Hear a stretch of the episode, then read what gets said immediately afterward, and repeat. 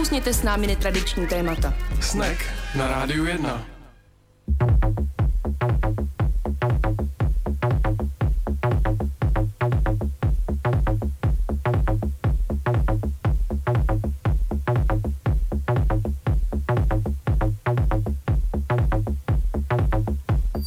Milí posluchači, pěkný podvečer. Po 6. hodině na rádiu 1 začíná pořad Snack a ve studiu je tady oslavenkyně Anička. Ahoj Aničko. Oh, ahoj. Vše, všechno nejlepší ke svátku ti přeju. Děkuju, děkuju. Jsi jeden z mála, ono, jak je to Anče, tak ono vlastně to většinou ví, si vzpomene pár lidí, jako je Lada a moje maminka. Že se jmenuješ jinak. Že se vlastně jmenuji taky Ana. Ale tak já se si taky jako moc nechlubím, to je pravda. Takže, ale děkuji ti strašně moc, je to hezký a užívám si tento sváteční den. Do, na konci ti zahraju písničku, to můžu slíbit. Bude speciálně Bude to pro tebe. to? Ne. ne tak v tom případě mě to nezajímá. tak, tak, tak jdu. Um, chtěl jsem se něco zeptat, a teď mě napadají sem nějaký nevhodný poznámky o můstkách a podobně, ale jo, už vím, včera si říkala, že zase jdeš ke včelám, takže už, hmm, hmm, že se hmm. pokračuješ letos. Hmm, hmm, hmm.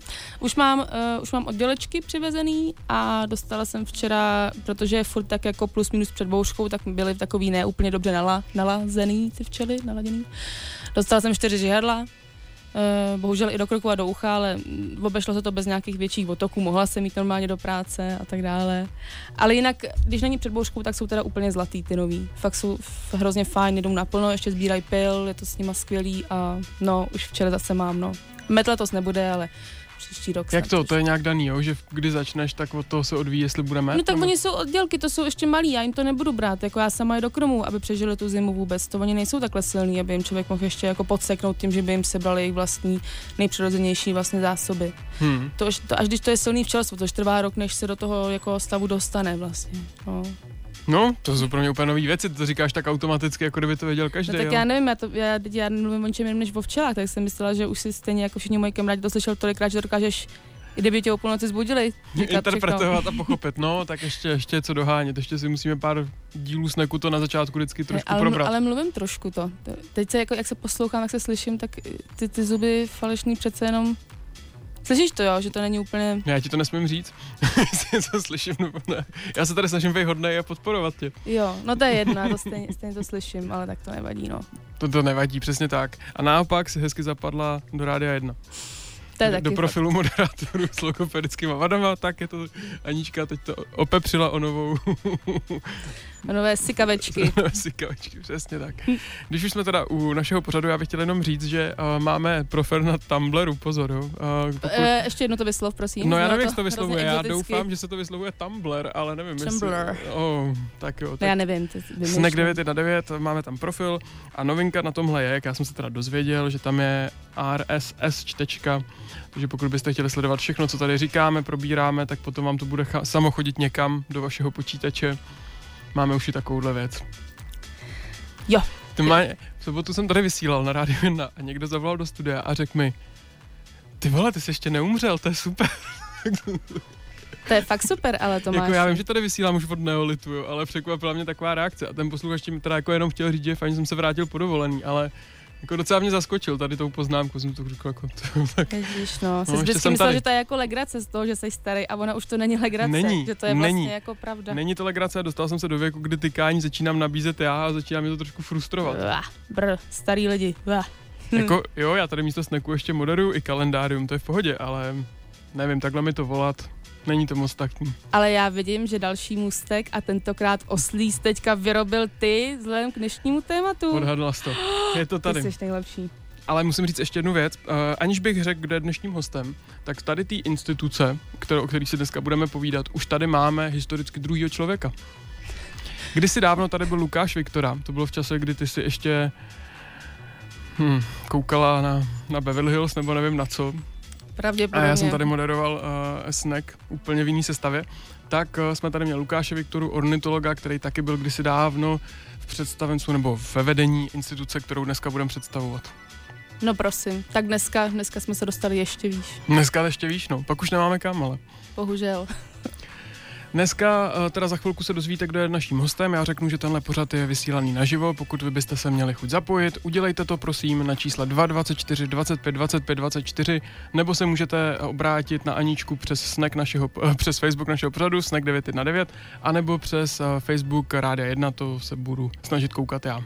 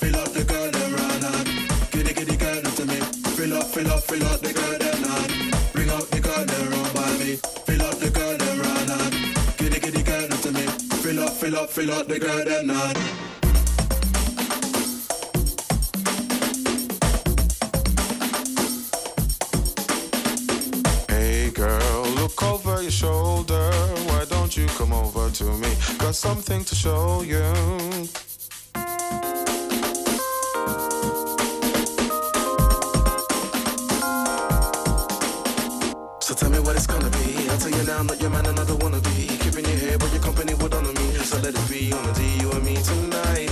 So now for your energy, and I know that you wanna see the other me. Let it lead to the final discovery. It would feel so nice. Bring out the girl, then run by me. Fill up the girl, then run on. Giddy giddy girl to me. Fill up, fill up, fill up the girl, then not.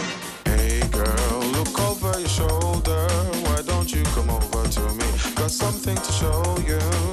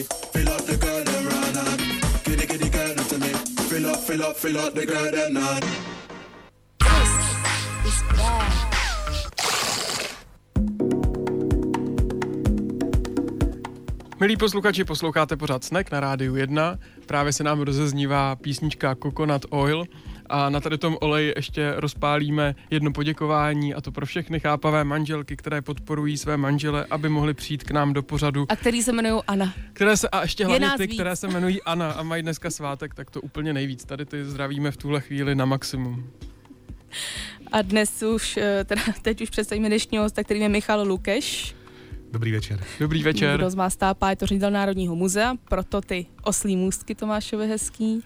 A samozřejmě obligátní otázka, jak jde rekonstrukce? Tak rekonstrukce jde docela dobře a myslím, že za rok snad se nám podaří otevřít aspoň část muzea ke stoletům republiky, ale já se taky musím ještě přepěknout, vy jste mi jako hodně nahráli, protože moje manželka se taky jmenuje Ana, mimořádně, až měla dneska slavit, tak mě pustila k vám, k vám, k vám do rádia, takže já gratuluju nejenom vám všem Aničkám, ale i svojí manželce a děkuji za její No, velkou toleranci, protože já teda moc, prostě moc, moc nejlepší, doma no. nejsem, ale teda abych vám neutíkal, neutíkal z rekonstrukce. Úplně v pořádku, úplně, výhledu a- úplně v pořádku. tak rekonstrukce zatím jde podle plánu, ale samozřejmě je to asi největší stavba, která se v Praze jako nachází. Přichází, takže jako nebudu jako říkat, že je to úplně jako brnkačka, protože to brnkačka není. Samozřejmě vždycky jde o čas, o peníze a je to prostě otázka nejenom státní rekonstrukce, je to spousta památkářských restaurátorských prací, takže snažíme se zatím s dodavateli neválčit a snažíme se to všechno stihnout tak, aby jsme mohli teda 28. října příštího roku otevřít eh, část muzea jako opravenou budovu v tom československou výstavu ke stoletu republiky a ostavit 200 let, 200 let muzea a potom následně v roce 19 otevírat další expozice. Do té doby vy jste měl sám nějakou vlastní zkušenost, samozřejmě nesrovnatelně menší rekonstrukcí, nebo to je vlastně vaše první rekonstrukce? No to není moje první rekonstrukce, já jsem nastoupil do muzea jako relativně mladý a myslel jsem, že tam jako se budu zabývat těma dějinama, na té doby jsem jenom stavař. Jo. Takže první, co jsem zdědil, protože muzeum, tak Národní muzeum není jenom jedna budova, ta oprava na, histori- na Václavské náměstí, ta historická budova, my těch budov máme hodně a skoro všechny jsme za těch x let, který jsem muzeu v podstatě opravili. Začali jsme třeba Českým muzeem hudby v Karmelické ulici, což byla taková už jakoby ruina, takže toho jsem spadl rovnýma nohama, pokračovali jsme, ale to Národpisným muzeem Eh, Všichni asi z Prahy vidí památník na Vítkově, což je taky národní kulturní památka. Potom takové skryté věci jako velké depozitární komplexy. Takže vlastně tady ta historická budova, tak logicky je to největší investice, větší jsem ještě nezažil, ta investice se dosahuje skoro 2 miliard korun, ale úplně neskušený nejsem, ale já samozřejmě nejsem ten odborník inženýr, který na té stavbě že já jsem, říkám, humanitně vzdělán počítat jsem ještě moc neuměl, než jsem, zač- než, než jsem začal stavět. Vy jste zmiňoval to, že příští rok oslavíte 200 let od vzniku Národního muzea. A eh, dá se nějak popsat ta proměna toho významu takovéhle instituce obecně, Národní muzeum, v jakýkoliv zemi, ale jestli se nějak proměňuje to, vlastně proč státy mají Národní muzea? No vtip je v tom, že to muzeum původně nebylo národní, že na svým názvu, ono bylo, ne, původně se bylo německé, ale bylo vlastně zemské a bylo vlastně takovým symbolem, nebo bylo založeno především proto, aby jako symbolizovalo určitou autonomii země České v tom Rakousku, tenkrát ještě Rakousku, ne, ne, ne Rakousku, Uhersku, na to národní se v podstatě proměnilo, proměnilo až později. Já si myslím, že muzeum jako samotný se v podstatě ten jeho princip fungování až tak jako strašně nemění, to vrátím třeba za chviličku, ale mění se okolo toho společnost, její úroveň a to, co od toho muzea, muzea čeká. Muzeum myslím vlastně v základě má především dokumentovat, sbírat z doby z minulosti, ukazovat je v současnosti, interpretovat a nechávat tady asi svědectví naší době do, do budoucnosti. A nějakou, jak jsem říkal, nějakou srozumitelnou formou zprostředková vlastně moderní vědecké poznatky veřejnosti a ne tou nejodbornější formou, ale v podstatě popularizovat a tu společnost tam mimo jiné nějakým způsobem edukovat. A to vlastně platí pořád jakoby stejně, proto si to vlastně mimo jiné ty přeci tu, tu symboliku jakoby založili. Muzea dřív byly spíš takovými velikými atlasy, byly tam prostě předměty, já říkám od nejmenšího po největší, nebo seřazeny nějakým způsobem, aby lidi je vůbec viděli.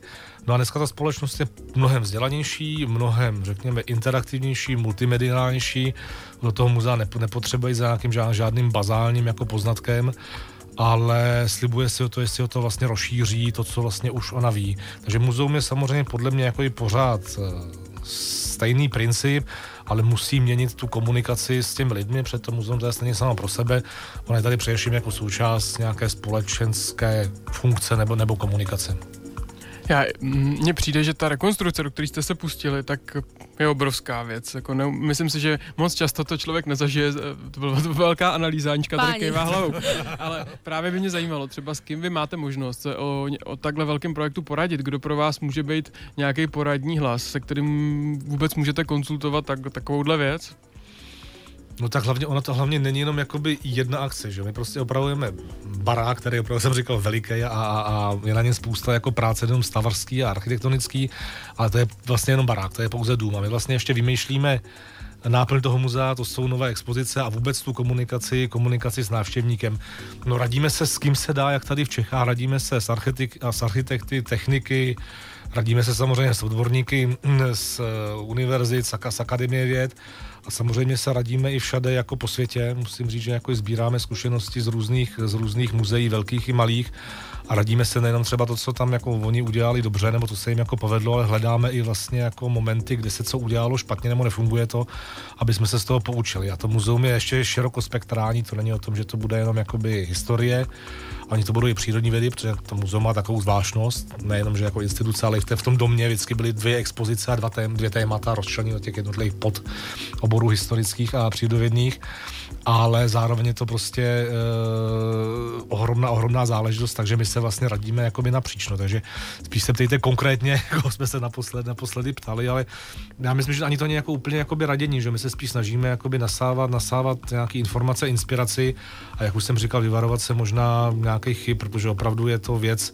jak ty expozice, tak ta vlastní stavba, že to jste možná, jste, jste to řekl na mikrofon, je to ohromný a za našeho života se to určitě už nebude opakovat, jako se to samozřejmě neopakovalo za života, jak se to muzeum postavili.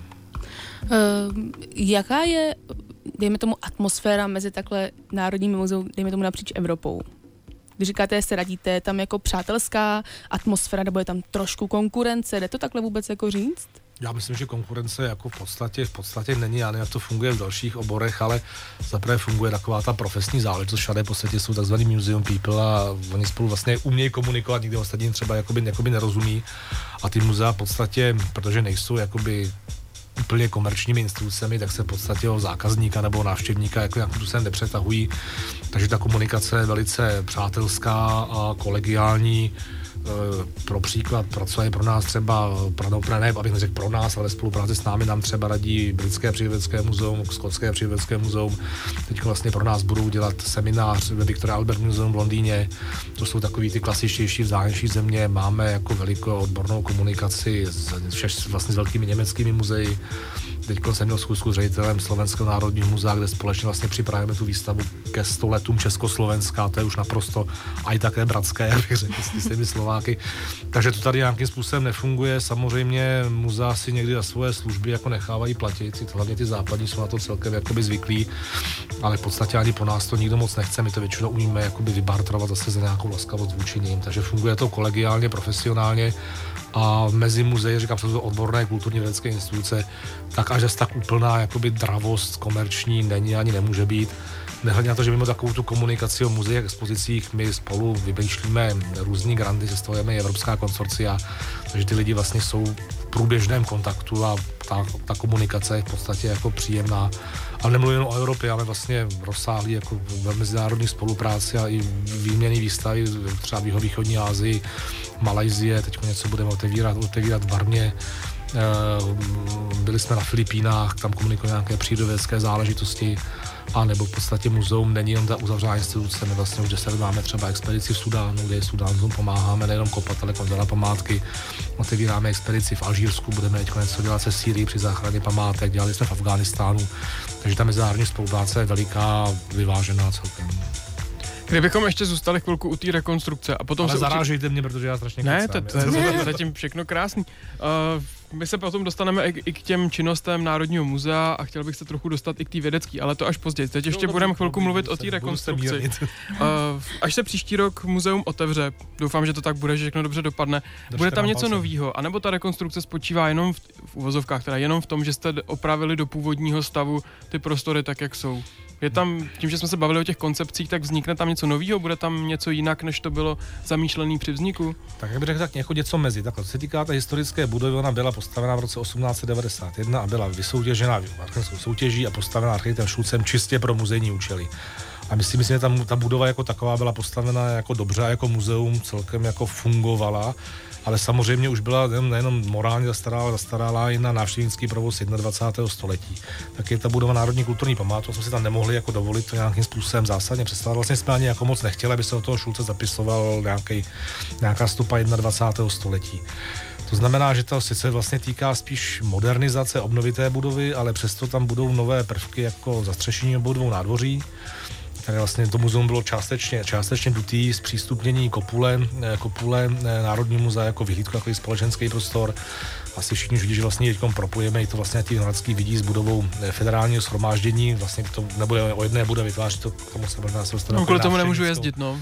Výstavní, tak to dodělejte. To, to, to, to, to, do konce roku by to snad mělo být hotový. Návštěvnicko výstavní komplex.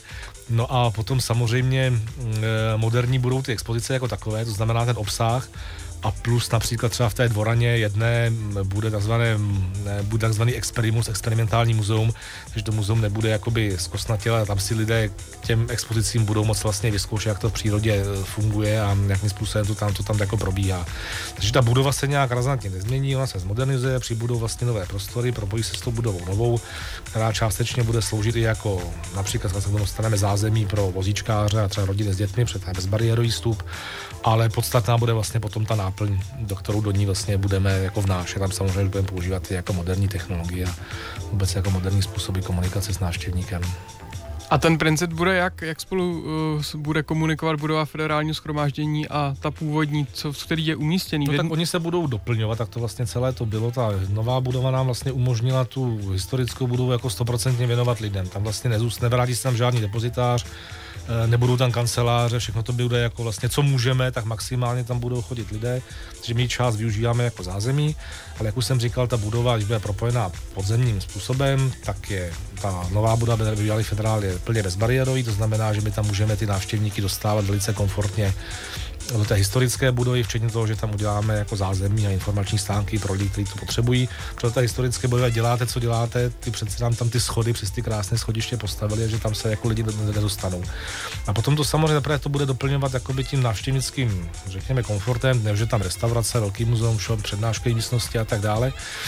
To, to ne, nejenom to, ale zároveň se tam rozšíří expozice. Vlastně, co se týká třeba historických expozic, tak eh, tam v té budově z 19. století skončíme 19. stoletím a v té budově z 20. století potom bude u dějiny 20. století, ale třeba tam bude skoro 600 metrů takové velké dětské muzeum. To neznamená, jako, že si tady dobrý hrací koutek, vlastně opravdu to bude muzeum navázané na expozice, které bude určené i vlastně předškolákům, dětem, který neumějí číst. Hmm. Takže je to vlastně takový doplněk a ty budovy podle našeho jako pohledu by se navzájem měly jakoby doplňovat a měli by vlastně pro návštěvníky spojovat se do jednoho takového, takového velikého komplexu a to, co nejde v druhé, mělo najít v té, v té první. Já tady na moment musím naše povídání přerušit, ale uh, rád bych zopakoval, že vysíláme naživo. Dneska si povídáme s Michalem Lukašem o Národním muzeu a pokud byste se na cokoliv chtěli zeptat, tak tak učiňte. Zavolejte na číslo 224 25 25 24 anebo nám napište na sociální sítě a my se zeptáme za vás.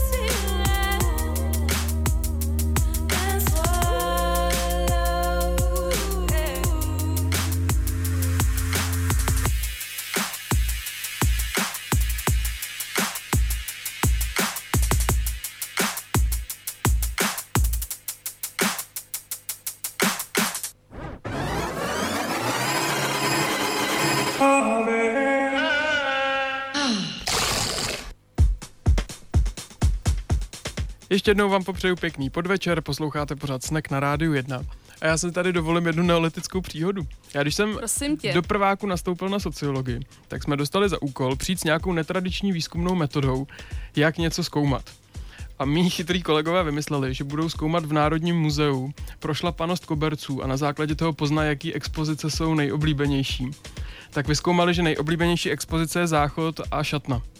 Jo, Moc povedený výzkum. Takhle začínala moje slibná kariéra vědecká. Takhle se to hezky roz, rozjelo. jsi hodně napověděl o sobě a o svém přístupu ke kariéře. Jo, to- vám že trošku chybělo, že to kritické zhodnocení, proč lidé ten základ té šatě chodí. Jako. Ne, nic takového jsme neanalyzovali, to se z té prošlapanosti nedalo poznat, ale říkám jako takhle, já jsem taky se zapojil do vědecké činnosti v Národním No, muzeu. dnes já na to můžu skočit, ono to jako není úplně jako legrace, protože my teď řešíme prošlapanost parket. A ne z toho důvodu, že bychom teda dělali nové jako vědecké poznatky, ale ty parkety jsou většinou jsou pardon, původní. Památkáři samozřejmě chtějí, aby největší část byla jakoby repasovaná, vrácená zpátky. A teď se vlastně odhaduje, kolik těch parket, jak je prošoupaných, protože, protože jde o to, kolik se jich tam bude moci těch, těch procent vrátit zpátky, a není to jakoby úplně jednoduché, dá se nějaké matematické modelema a v podstatě potom jde i o hodně peněz, protože to, co bude tak sešoupaný, kudy lidé teda chodili nebo jezdili, tak se musí vlastně nakupovat a dělat znova. Takže teďko třeba prošoupanost parket je teď jedna z hodně podstatných bodů v diskuzi o rekonstrukci No, Národního teď muzea. kdybych studoval, tak mám PhD. Prosím. A ty zase, ale ono to vypadá, jestli jako z toho dělám legraci, ale to, je, to, jsou, to jsou vlastně tisíce metrů čtverečních parket. A teď každý si představte, kolik v podstatě stojí, když si doma pořizujete kvalitní dubové parkety, tak to potom není úplně ani v té rekonstrukci a v těch penězích jako legraci. Takže ono možná, kdybyste ty výsledky tenkrát někde publikovali s nějakým matematickým modelem, možná jste nám teď mohli ulehčit tu naší situaci. No, proč, proč jsem to jako vždycky, no, je mi to jasné. já bych se nezlehčoval, on je jako... Já tak jsem se bych to nezlehčovala, určitě ne, no. Veškerý Tomášovi výzkumy jsou většinou nadčasový, vždycky s nima přijdu moc vždycky brzo. nadčasový, vždycky, vždycky nadčasový. Je to taková pecka, ale zvláštnost. bohužel prostě vždycky moc brzo. Nebo pozdě jako že jo? Teď, teď tady byl. Já jsem si- Můžu, No, tak promiň. prosím, ty jsi tam předtím, mám fakt důležitou otázku pro mě takovou, moje velký uh, pražský téma se jmenuje magistrála, který se určitě Taky dotýká, dotýká i vás. Uh, a tak teďka nejenom, že se rekonstruuje Národní uh, muzeum, ale rekonstrukci čeká i státní opera. D- Vlastně to už probíhá. už probíhá, respektive ano. E, v poslední době jsem zaznamenala nějaké diskuze vlastně na téma odlehčení magistrály. Zapojujete se do toho i vy jako Národní muzeum, po případě ve spolupráci s státní operou? No, Já jenom skáču posluchačovi, že vidíme, že telefonuje, ať si vydrží. nebo klidně, ale odpovím potom to zase. jo. Tak si necháme položit dotaz a potom odpovíme oba dva. já- tak si vemte sluchátka, Jo, já vám zapínám. Tak. Rádio 1, halo. Jo, dobrý den, dobrý den, Honza. Ahoj Honzo. Hej, já se, já, dobrý, já jsem se chtěl zeptat pana Lukeše, uh, jestli se, uh, jestli se prá, plánuje rekonstrukce toho, toho bývalého schromáždění, protože to je, to je každý rok snad vyhlášený jako nejhorší budova v Praze, jestli se s tím do budoucna něco, něco taky bude dělat. Tak. Super, To je moje otázka. dotaz je jasný. Moc děkujem, že jsi Honza zavolal a Pohodě. zodpovíme, zodpovíme za moment. Ahoj. Počkám si, ahoj. Čau, čau. Zkusím být rychlý, stručný. My jsme tu budovu, a to určitě posluchači, až tady známe, opravili, řekněme, provozně a technologicky, aby to jako bylo bezpečné a mohly tam být, mohly tam být výstavy. S tím, že do budoucna se bez pochyb musí plánovat nějaká veliká rekonstrukce, třeba budova už také není jakoby úplně v dobrém, v dobrém stavu, ale musím říct, že zatím jako můj management s tím nepočítá, přece potřebujeme soustředit na rekonstrukci té historické budovy a tohle by bylo zaprvé v objemu opět nějakých stovek až milionů, až, až, až miliard. Ale do budoucna se s tím bez pochyby něco bude dělat a bez pochyby také stanou veliké debaty, jestli zachovat tu budou při té rekonstrukci v této architektonické podobě. A pro jsou to dvě budovy, že jedna první funkcionalistická dole původní bruza, nahoře ta Prágodova nadstavba, a nebo s tím něco měnit, protože my v té budově vlastně jsme od roku 2009, žijeme s ní a sledujeme, že ona je jak, jak s nějakou jako zvláštní milenkou, že buď ji lidé milují, a nebo ji nenávidí. Takže ona má spoustu svých příznivců a považují za geniální, funkčně, i vlastně tou architekturou, která je zajímavá, a tak potom spousta lidí říká, že se tam nehodí a měla by být zbořena. Takže já si myslím, že ano, ale v mém takovém nějakém životním dohledu jsme zatím jako neplánovali, jsme se na to vrhli, protože eh, se to musí vymyslet a také se na to musí se na peníze, což není úplně tak jednoduché. Ty peníze na tu historickou vodu jsme vlastně scháněli 15 let. A teď s tou magistrálou. A teď zpátky k magistrálu tam takové jakoby složité otázky. Jak bych to řekl? Samozřejmě ta magistrála nám strašně vadí, protože já si myslím, že je to taková jízva na tváři, na tváři Prahy. Nevím, co je pravda na těch legendách, jak z jakého důvodu se stavilo dopravně, z jakého důvodu tam, aby rychle tanky mohly vjet na Václavské náměstí. Každopádně pro muzeum to znamená, že obě dvě budovy jsou na takovém špinavém ostrově a návštěvníci se k němu musí brodit skrz ty auta. A já jsem celkem vždycky jakoby optimista, ale právě už jsem teď takový jakoby lehký skeptik. My jsme na to hodně bojovali. Náš původní sen by bylo, bylo aby se podařilo něco s tou magistrálou udělat v rámci rekonstrukce hmm. těch dvou budov nebo spojení těch, těch, těch, těch dvou budov. Dokonce už bylo uzavřeno memorandum mezi Prahou a vládou, ale potom zase vláda padla, byla úřednická vláda, přišla jiná politika, přišla krize a celé to jakoby spadlo, spadlo pod stůl. Eh, na vaši otázku my samozřejmě jako pečlivě sledujeme diskuze a plány eh, hlavního, hlavního města Prahy. I vlastně jsme sledovali ten návrh těch dánských architektů. Myslíme si, že vlastně oni docela kopírují to, co tady už padlo mnohokrát, je propojit to s Václavákem, sklidnit to a udělat z toho opět městský bulvár. Takže mně se to jakoby líbí, jenomže když vidím, že třeba vůbec jako Václavské náměstí, architektonická soutěž na řešení Václaváku, to tuším, že vyhrál architekt Cíglera Marány, hmm proběhla před, abych ne, nebyl nepřeháněl, 13, 14 lety. To by tak mohlo být, no. A vůbec nic se s tím jakoby nedělo. Tyhle naše snahy spadly jakoby, jakoby pod stůl, tak ty nápady jsou jakoby dobrý, že já už jsem takový jakoby skeptik. Protože my jsme si vyzkoušeli uh, během toho, vlastně, co jsme dosáhli, že už byly i připravené peníze, už jako byla nějaká vládně městská schoda, ale k tomu zase do toho v tom přístupu je spousta praktických věcí, jak se to naprojektuje, dočené městské části, kde to ucpe dopravu a tak dále. Takže jako stručná odpověď, zkusím to zestručnit, eh, sledujeme to, hodně nás to zajímá, ale vždycky vidím takovýhle jako úžasný nápad, tak jsem takový skeptik, aby také byl realizovaný mm, v nějaké mm. dohledné době. No. Já se ještě rychle vrátím, mě opravdu posluchač ho inspiroval vlastně teda k otázce federálního schromáždění. Sledovali jste uh, nějak teďka spory o budovu Transgasu, která má uh, k jo, muzeu a vlastně jsme... shromáždění blízko jak stylově, tak uh, i místopisně. Sledovali, sledovali jsme samozřejmě, jak jsme odstali třeba s klubem Starou Prahu jako hmm. v úzkém kontaktu, dokonce pokud se sledovalo, tak jste věděla, že v naší budově jsou proběhla veřejná diskuze. Hmm, hmm, hmm. jsme jim to k tomu jako i půjčili, jsme někomu jako, jako, jako by stranili. Takže sledovali, sledovali jsme to, sledujeme to a potom jsme muzeníci, tak dokonce my už jako jsme někde jako, hyjenky, protože už jako jsme i dohodnutí, že některé prvky, kdyby se ta budova nakonec jako opravdu bořila, což se asi teda bohužel bořit, bořit bude, takže si z toho máme do muzea, aby aspoň kusy byly uchovaný, protože jako muzení, když vidí něco, co by měl uchovat, tak to prostě uchová někdy, někdy až moc. Takže to sledujeme, ale myslím, že ten transakce je trošku jako jiný, jiný příběh než, než to federální shromáždění. Takže nemám z toho číst nějakou třeba potom analogii v jakém postupu, nebo kdyby to bylo za vašeho vedení, jestli budete za zachování eh, co největší podoby federálního schromáždění, jakožto památky. Kdyby to bylo za mého vedení, tak já si osobně myslím, že ta budova je zajímavá. Vidím mnoho horších budov, které jezdí Prahu, jako jsou třeba dopravní, dopravní podniky, takže já vůči ní nemám nějakou jakoby zásadní, zásadní averzi. Pro nás jako mimo to, že má strašně moc sklá stabilý, že nehledí na indexy náklady, jako funguje celkem dobře. Mm-hmm. Dokonce si myslím, že se to uchopí, že doplňuje tu to 19. století, 20. století, ta magistrální vadí eh, mnohem víc. Takže ta budova mě sama o sobě nevadí, ale na, na druhou stranu si myslím, že vlastně ona už jako byla přestavěná, ta budova z toho, z konce 30. let, ta dole, ta burza funkcionalistická, na to vlastně už byl vymyslen Prágu zajímavý koncept toho domu nad domem, toho mostní konstrukcí.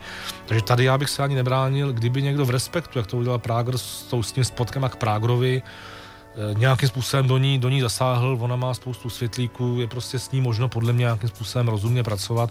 Takže tady já bych se jakoby nebránil nějaký moderní architektuře, která je mi třeba v tom 19. století eh, v té historické budově jako hmm. trošku, trošku jako vadila respektive vždycky je riziko, že, eh, že se to prostě nepotká a že to prostě poničí ten původní jako úmysl.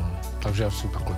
Já možná protože zase sleduju čas a nechci otvírat další velký téma, který už se nám do tohohle bloku nevejde. My jsme teď zmiňovali architektonickou soutěž na věci, které byly v okolí, ať, ať se jednalo o Václavský náměstí, o státní operu, o magistrálu. U vás probíhala taky vlastně e, architektonická soutěž na expozice. Co se tam přesně stalo? Tam, jestli si dobře pamatuju, tak taky došlo k nějakému problému s, no já jsem, z toho, já jsem z toho rozmrzlý převo, to bohužel dopadlo jako, myslím, že dost archeologických soutěží, ta soutěž nakonec byla antimo, antimonopolním úřadem zrušená. Z toho důvodu, že to řeknu stručně, že antimonopolní úřad shledal, že vlastně soutěžní řád komory architektů v jednom aplikované části je vlastně není v soulu se zákonem zadávání veřejných zakázek, není přeskoumatelný a transparentní a tím pádem podle těchto pravidel komory architektů vlastně vůbec nemohla být vypsána a tím pádem je celá špatně a celé to, celé to vlastně šlo, šlo uh, do kytek, lidově řečeno. Uh, což jako mě to trošku jako, jako, jako vadí, Eh, respektive vadí, přišlo mi to takový, tak, takový jakoby nějakým způsobem zvláštní, že prostě vy vypíš architektonskou soutěž, my jsme se prostě snažili vést s cílem těch architektonických soutěží, to znamená, že nehledíte jenom na cenu a nehledíte prostě nějakého profesora, který tam někde stluče nějakou, nějakou komůrku, ale hledali jsme nějaké, nějaké eh, vlastně výtvarné, progresivní, zajímavé řešení bez úplně ohledu na ne, že bychom tu cenu neakceptovali, ne, ne, neakcentovali, ale bez ohledu na tu cenu. A dopadlo to takhle, dopadlo to právě proto, že to v momentě, když všichni říkají se soutěžnost o soutěží, že jde o kreativu. V momentě, a to architekti nevýmaje, jakmile dojde na lámání chleba, tak se mezi sebou začnou, řekněme, hádat, ten první nechce, ten druhý nechce, nechce, aby ten první zvítězil a najednou z toho zmizí úplně kreativita a celý to spadne do úplně stejného formalismu jako každá veřejná zakázka, kde se v podstatě potom už nehledí, já to sice chápu, proč to dělají, jako, ale jako najednou z toho uteče ta volání po té kreativitě a všichni prostě začnou hledat paragrafy, který samozřejmě to není jako nezákonný, že by někdo porušil trestní zákon, ale hledají v tom prostě kličky a nakonec mnohý z mnohých z těch soutěží, včetně naší, takhle vlastně spadnou pod stůl, protože nesplní ty formální, formální kritéria, nebo někdy to někdy ty formální kritéria napadne. Takže to v podstatě tohle se stalo a mě to jakoby hodně mrzí, protože jsme říkali, že Archenskou soutěží nechce měnit podstatu té historické budovy, jak jsem, jak jsem tady řekl, ale jestli prostě dokážu představit, že jí by se mohl vysoutěžit ten vnitřní design, který nemění tu památkovou podstatu a myslím si, že nakonec ta soutěž by byla uznána, že jako dopadla, dopadla dobře a mohlo by to vnést do toho vnést spoustu nových nápadů. Nedopadlo to, my s tím nic dělat nemůžeme, ztratili jsme dva a půl roku života, hodně úsilí a samozřejmě to potom přináší trošku problémy, protože se ptáte na ten termín, tak my teď musíme hledat jako různá, už jako více formálnější řešení, že soutěž, aby jsme vlastně byli schopni jenom postavit barák, ale zároveň udělat zajímavé expozice a bez těch architektů to je prostě těžko. My tady musíme to naše povídání na moment přerušit. Tak dobrá zpráva je, že teď něco veselého se dozvíte z reklam a potom se zase vrátky, vrá, zpátky vrátíme s povídáním uh, s Michalem Lukašem o Národním muzeu.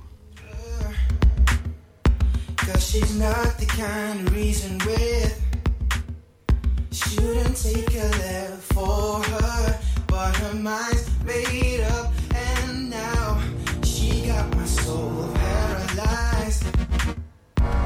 Can't help but feel paralyzed. She got my soul paralyzed, and her mind's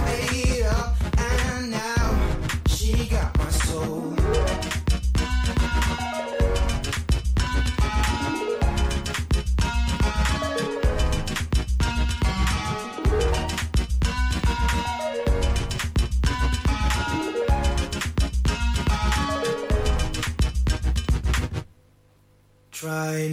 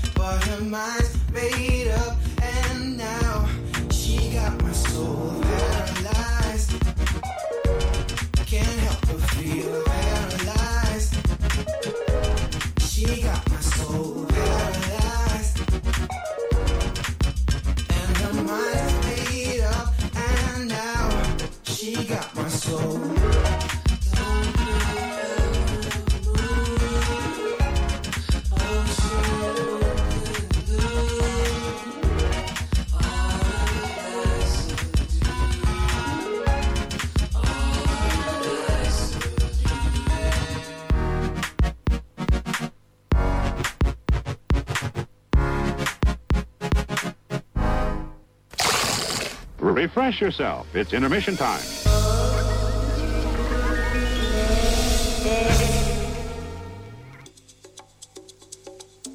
I po reklamním bloku je zpátky pořád Snack. Posloucháte tenhle pořád na frekvencích 919 a 975. My jsme tady s Aničkou i s naším hostem zpátky a máme před sebou poslední vstup uh, živě vysílaný kde se ještě zkusíme dostat k vědecké činnosti Národního muzea. Vy jste vlastně zmiňoval... Ještě než se dostaneme Hmm. k vědecké činnosti, mám tady dotaz od Marie Kordovské eh, na pana ředitele. Eh, Budou zachovány původní vitríny v Národním muzeu nebo jsou nahrazeny novými? Po hospodách se táhnou drby, že původní vitríny se vyházely, ale přijde mi to jako hloupost. No, tak hloupost to naprostá je. My jsme naopak dokonce udělali to, co jsme ani jakoby nemuseli. Zase ta budova, když byla v těch de, projektovaná stavěna na sklonku do 19. století, tak byla vlastně projektovaná, vyroben byl i konkrétní nábytek, včetně vitrín podle návrhu architekta Šulce, židla a tak dále, vyráběl třeba firma Tonet a byly to prostě úžasné věci. Šel čas, některé vitriny tam byly jako původní, třeba mineralogie, ale spoustu toho nábytku se tak jako rozprchla, zničila, na to měl kitku, někdo to prostě jako štokrlata pro kustody a tak dále. A my jsme naopak udělali velice podrobnou pasportizaci a hledali jsme právě ty Šulcovy původní, původní záležitosti. A ty samozřejmě všechny jsme opravili, restaurovali z větší části se třeba ty mineralogické vitriny vrací tam, kde, tam, kde byly. To vlastně bude takové jedno muzea, muzeum z muzea. Ty, které pro ně nemáme to původní využití, ty původní, tak samozřejmě využijeme v expozicích v jiných, v jiných, v jiných částech. A potom tam byla, z toho možná pramení ta legenda, potom tam byla spousta dalších vitrín z první republiky a dále prostě jako udělali jako kvalitních, ale ani ty jsme nevyhodili. E, Ty vlastně se, ty, co jsme viděli, že nebudeme potřebovat, tak jsme například nabídli Náro- Národnímu památkovému ústavu, který si je hodně odvezl své hrady a zámky, s tím, že tam šlo o to, že my jsme nepotřebovali, jsme do nich investovali peníze na restaurování, oni se restaurovali a spoustě zámků a jim tam dělají jako parádu. A další vlastně část těch vitrín jak těch Šulcových, tak, tak, těch, tak těch eh, trošku novějších čeká vlastně v našich skladech, depozitářích, právě až vybereme toho architekta, protože my pořád chceme v podstatě dosáhnout toho, aby v těch expozicích byla taková jakoby kombinace old and new, to znamená, aby samozřejmě ty expozice byly nový, moderní technologie, moderní, moderní vitríny, ale pokud možno s nějakým zakomponováním využití těch vitrín, vitrín původních. A tam se zase musí počkat, až se řekne, kde to přesně bude a jaké budou vlastně bezpečnostně jiné klimatické parametry po těch vitrinách požadovány, protože my je nezničíme, ale musí to ní dát moderní skla, aby byly netříštivý a takhle to drž, drželo to prostě nějaký parametry. Takže v žádném případě jsme nikam nic, eh, nic nevyhodili a co nepotřebujeme, nabízíme sesterským institucím k převodu, aby to sloužilo dále. Tak tím jsem vyhrátili tady ten hoax a můžeme k vědecké činnosti. My jsme jsem Děkujeme za dotaz, Marie. na Musíte chodit víc do hospod a víc to vysvětlovat. Evidentně to v Praze tady koluje úplně, úplně špatně. Um, my jsme se bavili o tom, jak zhruba si rozdělíte uh, kanceláře a prostory mezi federálním skromážděním a starou budovou. A teď jak to vypadá třeba s vědeckou činností? My jsme, já si teda ze školy pamatuju, že jsme chodili do knihovny k vám, protože tam byly většinou ty knížky byly dostupné na rozdíl od jiných knihoven. A vím, že i kolegové k vám chodili někam na antropologii do prostor Národního muzea. Tak a ty knihovně budou i nadále, protože takhle, já jsem to vlastně neřekl, knihovna a knižní depot jsou vlastně jediné, jediné, ten jediný prostory, který jako e, ten depozitář bude uložen, slouží k uložení knih, protože napravdu je archivsky unikátní Šulcův a za druhý my prostě chceme zachovat tu službu knihovny Národního muzea, co se týká té zajímavé studovny. Já tam jako student chodil tak, když už mě naštvalo v Klementínu a byl tam moc ruchno plno, tak jsem se šel učit Národní. tu studovat do Národní knihovny, tam měli docela spoustu hezkých knížek a dali se rychle půjčit a byla tam slušná příručka. Takže Přesně jako- tak, ale právě jsem si říkal, že jsem to chytrý, bude- že jsem to to řekl nahlas takhle. to bude, ne, nejsi chytrej, ale zase to- možná Klementinum se tím to- to- uvolní. To, to bude zachovaný to. Samozřejmě, ono se to hodně, hodně pohnulo v tom vystěhování. Národní muzeum právě, jak jsem říkal, není jenom ta jedna budova, ona má mimo jiné vlastně dva veliké depozitárně, laboratorně odborné komplexy v Terezíně a Horních Počernicích. V Horních Počernicích jsou vlastně skladovány veškeré ty přírodní záležitosti, ale k tomu vlastně máme jedny, na některé záležitosti úplně moderní diagnostické laboratoře a vlastně pracujeme, pracují tam naši odborníci a věci. V tom Terezíně opět jsou restaurátoři a, a další fotodílny a prostě dal, další, další, další záležitosti. Takže to už se nechodí o té knihovny, o té antropologie, ale muzeum je vlastně ve skrytu jako velice významná vědecko-výzkumná instituce, která má právě ohromnou pramenou výhodu, že my sedíme na těch pramenech, ať už jsou to knihy, archiválie, předměty, obrazy, ale hlavně ty přírodní obory, protože my vlastně pěstujeme od entomologie, antropologie, paleontologie, zoologie, vlastně všechny přírodní obory. A zároveň máme tu výhodu, že k tomu můžeme čerpat i sbírky a vlastně sbírka je mnohdy chronologická řada sbírání určitých předmětů a témat, takže, a který nemáte pouze ten předmět, ale máte i třeba historické popisy. Vy prostě víte, kde jste to sebrali, za jaké okolnosti, jak se to do muzea dostalo. A pokud například někde v lese sbíráte houby, protože máme také mykologické oddělení, a sbírá je tam několik generace mykologů 150 let a popisuje to, tak vy prostě přesně z toho poznáte nejenom, které houby kdy vyhnuly, jak způsobem fungovaly, ale dneska už z těch hub dokonce může dostávat, dostávat, dostávat informace o chemickém složení eh, ovzduší a tak dále. Například teď máme nový projekt na naše eh, stanice, která kroužkuje ptáky z Lašenickým pracovišti na odběr krve zdravých ptáků, protože kroužkem, jak jim tu krev můžeme odebrat a zkoumáme těžké kovy, které se v těch různých káňatech a sokolích nacházejí. A z toho se potom se dělá analýza, převodně migrují, víme, kam migrují a tak dále. Takže jenom vysvětlit, to muzeum není úplně tak jenom zaprášená, zaprášená jako vitrína. Například teď vlastně máme projekt na, eh, vymýšlený je projekt na uchovávání eh, DNA, z jedno, jednotlivých, jednotlivých vlastně nálezů a osobností, protože naše antropologie proto spolupracuje s genetiky, s genealogy a do dneška vlastně nebyla možnost, jak třeba když jste řešili Tycho Braha, jak se jednoduše vlastně odebrat, odebrat jeho DNA, do, dochovávat ji do budoucí, do budoucí generací.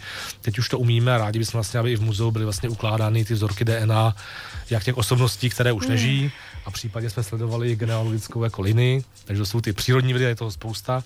A co se týká těch, těch humanitních věd, toho je taky spousta, ale jak jsem možná tak naznačil, nejatraktivnější asi naše archeologie, protože my ne, nejenom sbíráme, ale v podstatě 10 let působíme v Sudánu, kde vlastně kopeme eh, merojské období, eh, merojské období a eh, vlastně to je zhruba po přelomu, po přelomu, po přelomu letopočtu. Z toho jsou docela veliké mezinárodní úspěchy a právě snažíme se s tou archeologií proniknout, já říkám, do Alžírska, teď do Sýrie, pracovali jsme vlastně spolupracovali s Afghánistánem a dalšími věcmi, a že to je celkem jako zajímavé a patříme, řekněme, k takové archeologické špičce před zatím mimo Egyptologického ústavu českého dalších jako z fil- z Filozofické fakulty archeologického ústavu nikdo takhle vlastně velké expediční aktivity nemá. Je Palmíra zničená? Nebyl jsem Jo, tam, Aničko, sám se tam, ale takhle, Palmíra úplně zničená podle mě není, ona prožila ty dvě, eh, dvě, dvě, eh, dvě vlny. Já jsem tady měl asi před dvěma měsíci vlastně šéfa Psirské pánské péče, který mluvil i o eh, Palmíře. Pozitivní zpráva je, no, je něko, v té v tý, v tý hrůze tam je několik pozitivních zpráv, že ono se jim podařilo v podstatě evakuovat eh, ty muzejní předměty do Damašku a na jiná tajná Jo, místa, takže muzea byly jo. jako zachráněný. A potom samozřejmě, já vám to asi nejmu, nejsem na to odborník, jako byly postupně zničeny, zničeny určité sloupové chrámy a tak dále. Ale vím, že mi tady prezentovali, prezentovali ty srčtí památkáři, že mají vlastně udělanou takovou jako digitalizaci těch trosek a ukázalo se, že naštěstí ty nebyly úplně rozbitý všechny ty, abych to řekl laicky, ty kvádry, mm-hmm. aby to bylo na prach, takže je šance, že se ta Palmíra bude dát potom jakoby dál restaurovat.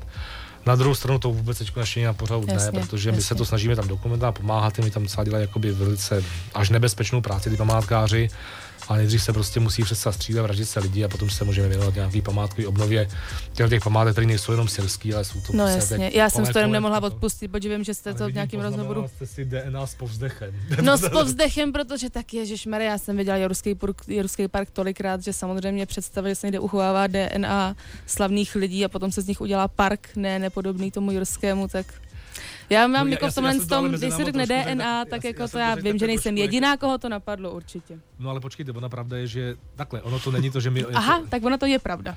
Ono, ono je to pravda, ale není, není pravda, že najednou objevíme a budeme shromažďovat vlastně DNA z těch různých měkkých tkání, z různých... mm, Jo, takže už to na něčem pracujete v tom tunelu. já to hm. viděla. Ale existují prostě pracoviště, pracoviště jak, jak eh, akademický, Jo, tak, tak, soukromý, eh, který tu DNA při různých výzkumech izolují a mají někde uloženou. To znamená, že my nepřicházíme s úplně něčím novým, říkáme, že když už se to v podstatě dělá, tak by to bylo dobré asi nějakým způsobem systematicky zakotvit systematicky a dobře ukládat, a to muzeum to má i nějakou jakoby, jakoby, jakoby další, další logiku, ale samozřejmě to taky řekněme eticky a bezpečnostně ošetřit. Mhm. A je to taková jako nová muzejní záležitost, takže neděláme si iluze, že tady neleží někde nějaký kapsle nebo hluboce zmrazený DNA vzorky, které se prostě z těch jednotlivých výzkumů jako berou. A naopak je to celkem tak, jako nemá to toto muzejní využití a nemá to nějaký jako jasný, jasný pravidla ukládání péče. A samozřejmě se to musí velice pečlivě, zákonně a eticky, eticky ošetřit. Ale jinak tomu jakoby nezabráníte. To znamená, lepší, lepší je to podle mého názoru, jsem teda historik, ne genetik ani přírodověc. Lepší je to dělat jako systematicky a řekněme pod tím státním dozorem, Jo. eh, než to někde prostě jako nechat, nikdo si to ani nevšimne.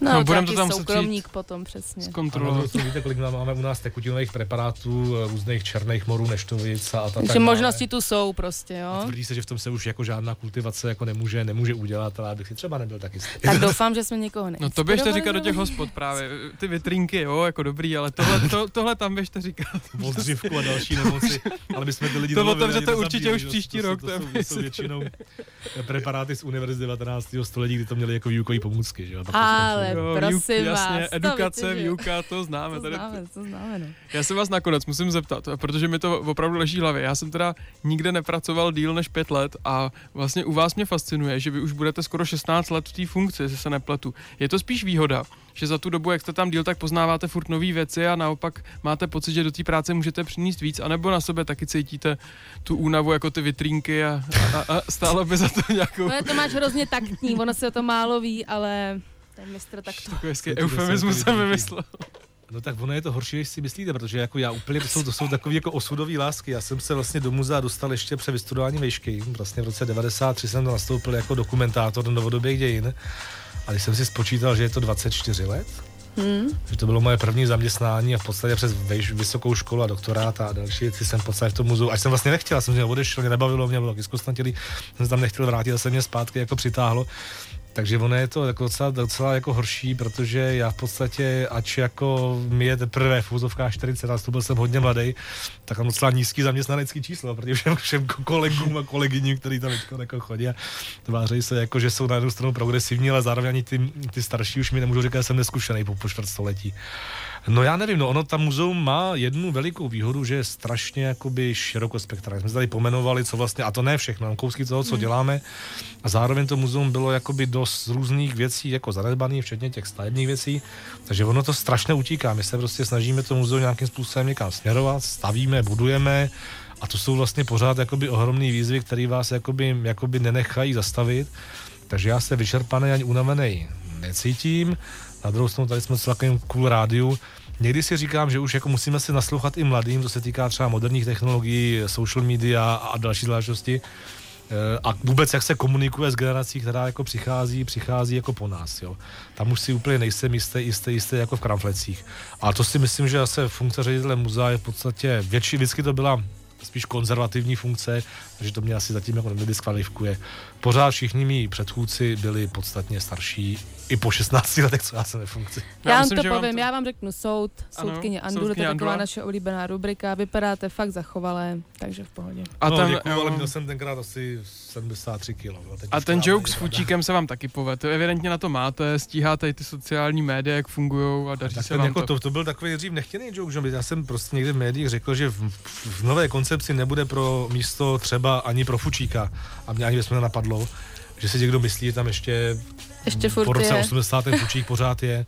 No a pak už jsme si s tím tak trošku jenom pohráli. A jako všichni najednou mě přišlo legrační, jak to všichni skoro jako bránili, jako že tam to už se pak jako zvrhlo do toho, že tam přece mám snad mít to místo, jako tak jako někdy bývá, že už to byla úplně zase jako na druhou nějaká diskuze o tom, že Tak my jsme se to potom, my jsme to zvrhli, k tomu jsme se to snažili seriózně vysvětlit, o co tady jako v podstatě jde, že pan to není nafukovací, ale jsme v podstatě jako rádi, protože na druhou stranu se to sneslo i do takových těch možná do hospod. No, To jako jo, no, právě. A podle mě úplně Takhle se to ne- dneska dělá mezi těmi mladými. Nejhorší by bylo, kdyby jsme jako post- opravili Panteon, teď tam znova vrátili ty sokly, na to dali nějaký bronzový hlavy, oni by tam tak prostě jako byli vůbec Hmm. vlastně nikdo by nevěděl, proč tam jsou, kdo tam vlastně je a tak by jen tak chodili se na to jako podívat.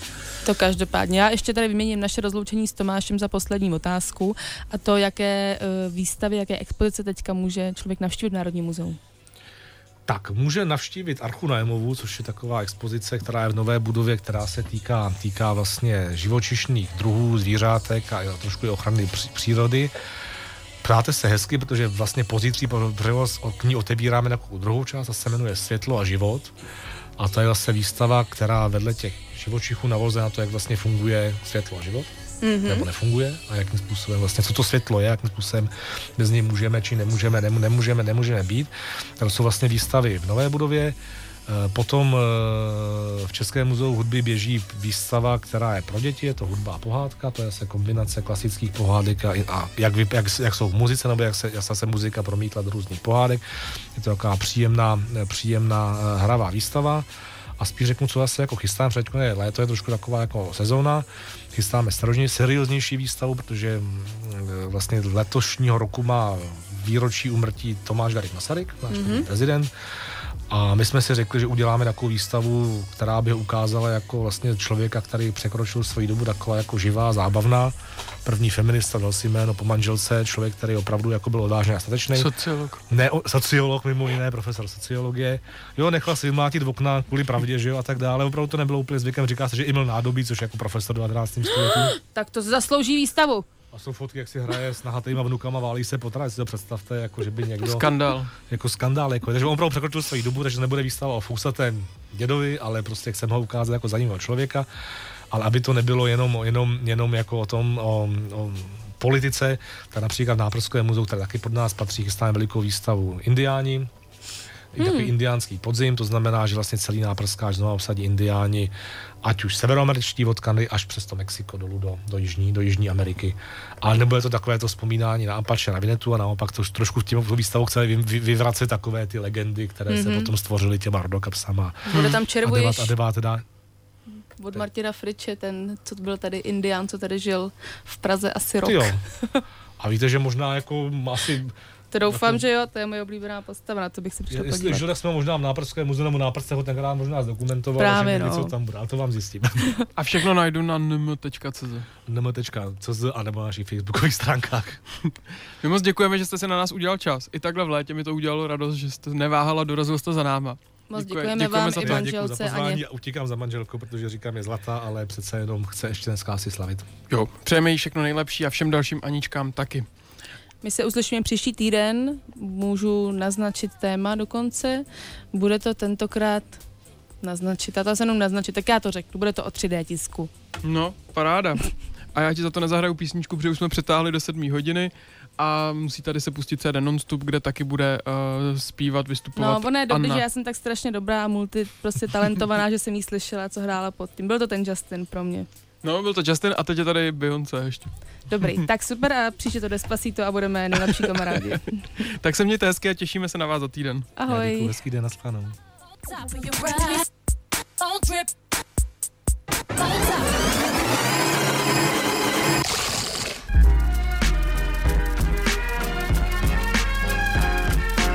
Hey, hey, baby. I don't need her anyway. Screw her. Chili pepper, you're on. Snack. Svačina pro váš metabolismus se podává každou středu od 6 na 919 FM.